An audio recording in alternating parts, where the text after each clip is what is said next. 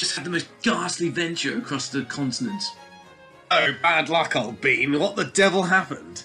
I can hardly bring myself to recount. We took the jet into Italy, and you wouldn't believe it. Not only had they forgotten to stop the caviar, we arrived at the airport 10 minutes late and had to circle for an additional 10 minutes. Poor old Jeeves had to wait in the Lambo for an extra 30 minutes on the tarmac. Disgraceful.